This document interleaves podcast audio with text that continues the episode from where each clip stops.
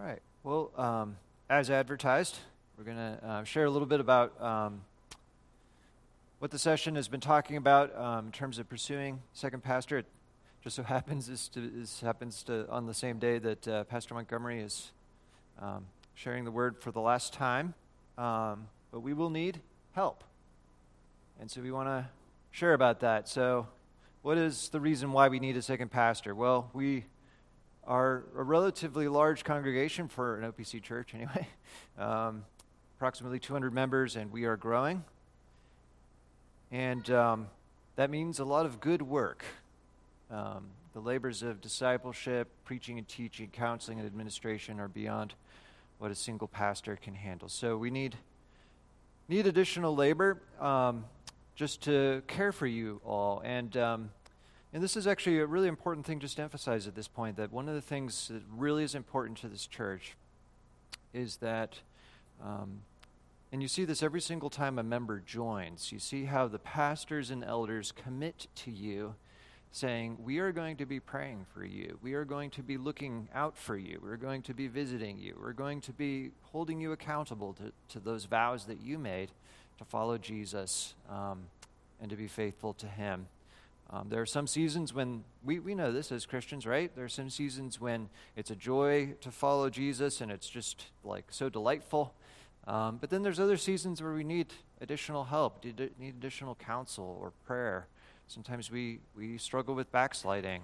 Um, so that's why God appoints shepherds to go and seek those sheep who wander. Um, and so this is a joy for us to do that. We want to do that well. We want to know you, and that requires pastoral staff. But there's also this um, having a second pastor enables more strategic initiatives like church planting. So, um, we are trying to be a church that's not just caring for ourselves, but also a missional church, um, a church that's outward focused, um, seeking to establish new churches in our area and communities where there really isn't much in terms of, um, you know, uh, reformed witness. Um, that's those kinds of strategic initiatives require some like free time to be able to stew, to be able to explore. Um, and this doesn't, doesn't just include um, church planting. Um, we should m- mention here, you know, the, the scholarly work that I do, um, publishing books. Uh, Pastor Montgomery has published books as well um, to encourage people. Um, the uh, ability to teach classes to help train up pastors, um, something that I'm able to do on the side when I have the bandwidth, right? You all um, are my first priority. And so um, having a second pastor frees up those kinds of investments in the broader church. So we need a second pastor, and um, we're looking for a pastor who would serve alongside of me, either as a co pastor or as an associate pastor. Um, the exact role will kind of de- depend on the level of experience that the person has. Um, we're thinking about somebody who would be at least open to the possibility of transitioning from that co pastor or associate pastor role to a church planter role, somebody who would enjoy um, seeing uh, a new church planted. And that, that, you know, there are certain pastors where they're wired to be that kind of person, that kind of um, entrepreneurial, um, you know, go go out there and um, make something happen that doesn't exist right now. Um, so we're looking for somebody who has an inclination to that, who would be open to that. Um, we see this as a, a, key way in which we um, handle church growth. Um, as we start to max out our sanctuary, we're not thinking first. I mean, maybe we'll get get to this point, but uh, we're not thinking first of all, oh, we need a bigger building. We're thinking, oh, okay, um, now we're getting close to the point where, Lord willing, we'll be able to do that good cell division that we've already seen happen with Springfield, um, at Living Water, and also at Light of the Nations in Dayton. What a blessing that now those two churches exist, right? Um, having come out of our congregation. And, and remember what happened, right? When that happened, when we did that, um, yeah, there was a sudden dip in membership, sudden dip in giving. Um, but God, like, more than abundantly uh, made up for that um, and sent many more people to us. Many of them um, are you yourselves. So as we thought about it, um, an intern is possibility, um, and that, that could be a, a, helpful thing. Interns often are great blessings and helps, but they also, um, you know, they're not they're not fully cooked. there, there's a there's a lot of additional training and investment that an intern requires um, if we're going to really be faithful with what an internship is meant to be. Um, it's sort of like an apprenticeship as as becoming a pastor, and so an intern would be a help, but would also require a lot of my resources um, to, to invest in that young, young man. So, um, you know, we're open to that possibility, but um, we really feel like somebody who's already had their internship, Lord willing, is either ordained or ready to be ordained would be the most helpful. So here's the process we're thinking about. Um, I'm going to be doing kind of initial um, looking around. Um, various ways of finding people, um, and I'll do some preliminary interviewing, just kind of assessing compatibility. And um, as we find somebody who seems like could be a good possibility, um, at that stage, we'd like to solicit feedback about his preaching from a variety of age groups. So we'll be reaching out to some of you, um, just asking, like, hey, could you listen to a couple of sermons from this person? And just tell us, what do you think? And, and the goal being, let's hear from different age ranges. Let's hear from our teens. Let's hear from, um, you know, all the way up to our more senior saints. Like, what, what does this teaching and preaching ministry encourage you? And then um, we'll do an in depth interview. The session will, where we'll ask all kinds of questions about personal piety, uh, philosophy of ministry, uh, doctrinal convictions, assessing compatibility. And then, assuming that goes well, we would introduce the candidate to you. Um, in a presentation like this and have them come for a candidating weekend. A candidating weekend is when the candidate comes. Um, they um, teach Sunday school, they preach, they lead worship. Um, there's a chance, multiple chances throughout the weekend to get to know the candidate and their family um, on a personal level. Um, there will also be a time, probably in the like probably have a fellowship meal afterwards and have a time for like just open q&a where you all can ask them questions. Um, and really it's just sort of like in an intensive way giving the congregation a chance to get to know this person before you would have to do the next piece which is voting on them. Um, so we have a special congregational meeting. We're not going to call somebody um, that the congregation does not want. In fact you are the ones who do the calling um, and this will be also an opportunity to talk together as a congregation about the suitability of the candidate. And then um, when that person passes that, if they need to do presbytery exams, if they're not yet ordained, that would, Lord willing, happen uh, March 2024. And then an installation service. Again, the dates really depend on a lot of factors. Um, but one of the key things we really want to um, emphasize to you in all of this is that we really, you know, the session is taking the lead on this, but we really want you all um, to have, um, to give us your input all along the way. So that begins even directly after the Sunday school. So after the Sunday school, if there are things that, as you've been thinking, this is an important thing to me, um, that the session should keep in mind about what we're looking for in a pastor, tell a session member tell us. We want to hear from you, like what matters to you um, in a future pastor. What what are like the most important things? Um, we want to hear that, and so we're soliciting feedback um, then from different age groups, and then you know obviously as the person comes and does the candidating sort of part of the service, uh, part of the process. Again, we're wanting you to like tell us is this is this a good candidate? Are you are you encouraged? Um, because we want you to know that we, we really value your input. Um, we want you to know that you, you have a big say in this whole process. Um, just a couple more things, and then we'll open it up for questions here. Uh, but you should just know, for your awareness, there are very few candidates available right now. As uh, Montgomery puts it, um, the OPC does not have a very deep bench. so, um, that's just the sort of reality. Um, and, and that, I hope, motivates you to prayer. Um, Jesus himself says, um, raise, uh, Pray to the Lord of the harvest that he would raise up laborers for the harvest field. That doesn't just mean our second pastor, that means in general. we need more pastors. We need more missionaries. We need people who are feeling that call um, and pursuing that call, getting training. It takes a long time to get trained, right? So um, be praying for that.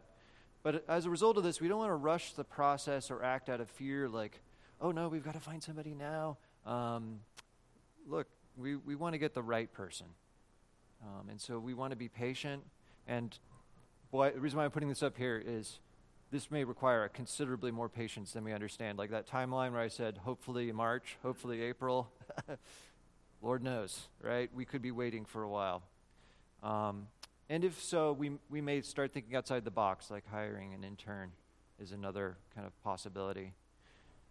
Our ability to afford a more experienced pastor depends on giving. As of the end of August, we are running a 35K deficit of expected giving, which puts us at 86% of our year to date budgeted giving. So the Lord has been gracious to us. Um, thankfully, we've been able to keep up with our expenses this year. Um, but the reality is that as the session is looking at candidates, there may be some where we just are like, we can't even really consider this person because we could not afford them. Um, this more experienced person rightly should be paid more, um, and we just simply won't be able to do that. So we just encourage you, um, you know, just be, be, be mindful of this and, and um, continue. Many of you are, are already giving very generously. Um, just encourage you to continue in that generous giving um, as we seek to serve the Lord together. One other piece um, you should, or yeah, this is an important piece as well. We're look, while we're looking for an additional pastor, the session has rearranged our shepherding load so everybody will be cared for. So as Pastor Montgomery steps off the session, he had particular people who he was particularly looking out for. We've made sure those people are all um, properly assigned to another elder or, or to myself. Um, but you should just be aware that because of reduced shepherding manpower, we may not be able to make as much shepherding contact as previously. We really, like I said at the very beginning, we really want to be um, in contact with you personally, looking out for you. Um, but this, this may mean um, that because we're not able to do as much proactive shepherding, that you all need to um, come to us. And we always welcome this, right? We can't read your minds. So, like, come and tell us. You know, if there's if you need additional um, help and encouragement, we we really want to give that to you. Um, so please uh, please do um, understand that we may not be able to make as much shepherding, proactive shepherding contact. What can you do? Please pray. Please pray. This is on our prayer sheet now. Um, it will stay there until God raises up somebody. So please pray for the search. Um, as already mentioned, give generously and regularly. Um, tell us things that are important to you. Mentioned this already in a second pastor. Um, please give us feedback. We, we really want that as the candidate comes. And, um, you know, at the congregational meeting, when we decide whether to call him, you will have a chance to speak to us all then and also to vote. Um, that's part of our process. So.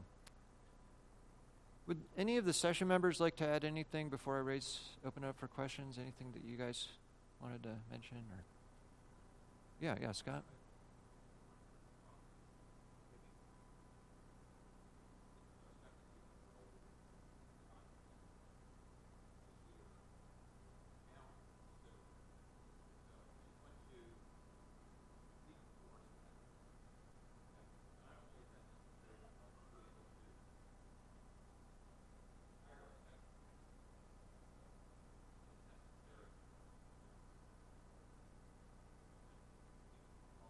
Yeah. Yeah, that's right. Yeah. Regular giving is, is so so helpful and so important for us to be able to do everything that we do. that's right, not just look for another guy. Thank you for that. Well, any questions from the congregation or, or um, any things that you'd like to share at this stage here? Yeah, David? Right.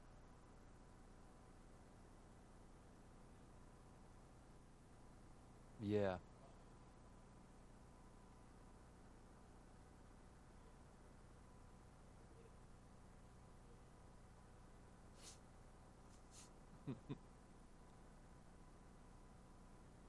Yeah, thank you, brother, so much for that. Yeah, appreciate you so much. Thank you for sharing that. And and sort of the, the other side of that is I, I also really want to be your pastor and to be uh, the best shepherd I can be for you. Um, so um, don't like not talk to me if there's something that needs to be we need to talk about. Um, yeah. Does, does he? Yeah. Okay, sorry. Yeah. sorry. yeah, Sumner.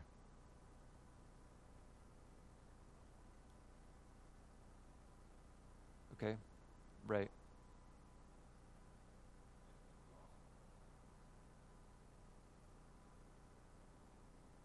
Yeah.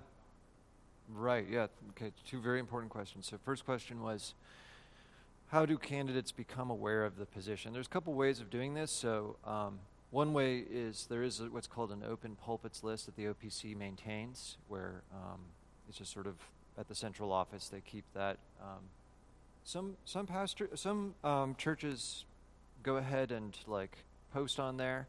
Um, other churches um, are more like we're going to proactively seek a candidate um, as opposed to let, letting them come to us. Um, our the way we've rolled the past few times is not to put our, our opening on the open pulpits list, um, but instead to just be proactively seeking, and that's worked well to this point. The thankfully the, they also maintain what's called a, a list of ministerial information forms. It's basically just resumes. Um, and so we can we can look for everybody who is looking for an open pulpit um, and cons- interested in an op- in in um, a position in the OPC, and that includes not just OPC licentiates and ministers, but also um, people from other denominations. So right now there's I think 21 MIF forms in the stack. Um, a handful of them are OPC, but there's also a lot of PCA and other like uh, closely related denominations. Um, so, you know, I've, I've, gone through all of those. Um, and uh, yes, we are open to, um, th- this is the second question, um, other nearby denominations like the URC or the PCA, where basically they have the same doctrinal statement as us.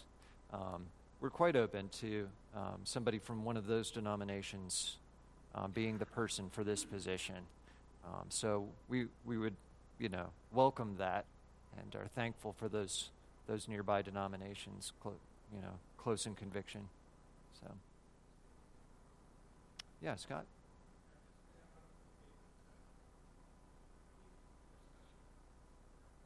Yeah, thank you, brother.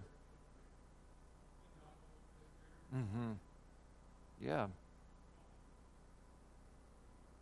That's right. Yeah, be praying for your whole session, and um, and yeah, as we're thinking about praying that God would raise up laborers for the harvest, be praying also that God would be raising up elders and deacons, right? Um, those those officers are your leaders, your your your shepherds, and those who care for you.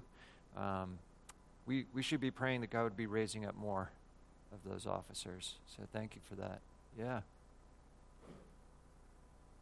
Yeah, Jeremiah.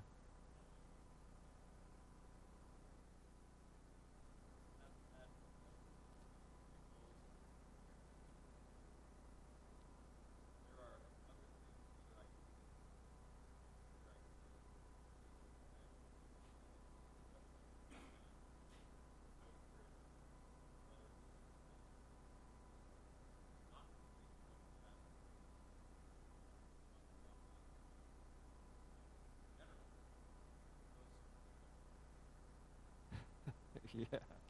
Yeah.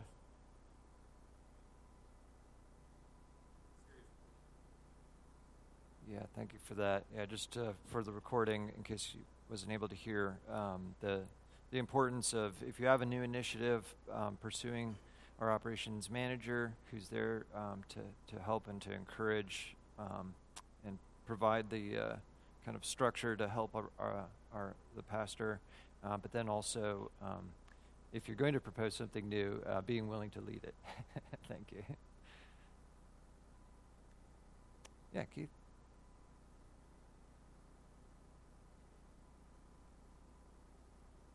Yeah. Yeah, great question. So we mentioned, you know, possibly not doing a co-pastor but an associate. They're, they're really, associate is more just sort of a role difference um, as opposed to like a different kind of ordination. Um, there's no actual mention of an associate pastor uh, in our book of church order. Um, it's really just sort of like sometimes um, when there's a minister who has a lot of experience and somebody who's brand new, um, there can be helpful like role differentials there where the you know the senior pastor would be like more in charge of like you know big picture vision for the congregation. The senior pastor would be kind of more the point person in terms of preaching and in some of these leadership roles. But they're both like fully ordained. Both um, you know have each have one vote on the session. Um, they both um, you know are author- authorized by jesus to do the sacraments and all the things that pastors do. Um, and therefore, even um, if we were to do an associate pastor, it's important that the associate and the senior pastor receive the same honor. So, as opposed to kind of um, senior pastor being kind of like, you know, he's the like real pastor, this guy's second string, right? Um, instead, seeing this as just like these guys are really like the co-pastor has been. Um, they're they're equals. They're both um, serving the Lord Jesus as ministers of the gospel. So, yeah, that's a great question. Thank you. Yeah, Mark.